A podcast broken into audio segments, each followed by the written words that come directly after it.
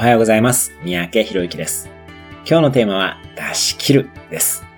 最近、シンガポールにて家族で毎週土曜日に5キロ走の市民イベントに参加しています。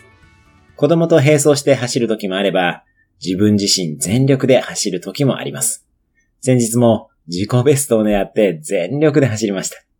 たかが5キロ、20分今日の時間ですが、この出し切るということがメンタルや人生に与える影響はとても大きいです。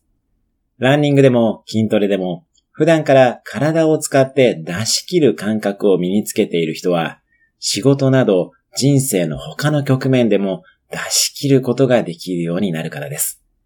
出し切ることで人は初めて成長できます。